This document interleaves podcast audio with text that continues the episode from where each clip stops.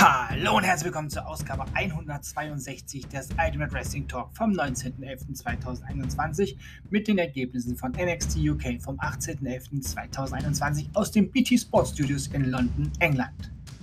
A-Kid besiegte Sam Cradwell. Alia James besiegte Nina Samuels. Kenny Williams besiegte Saxon Huxley. Und im Main Event gab es ein Tag Team Match Ruan Ratcha und Tioman besiegten Gallus, Mark Covey und Wolfgang.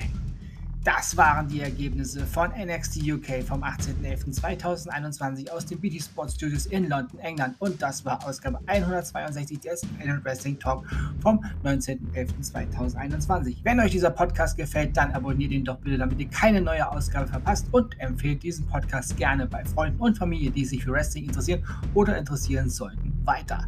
Denn alles ist besser mit Wrestling.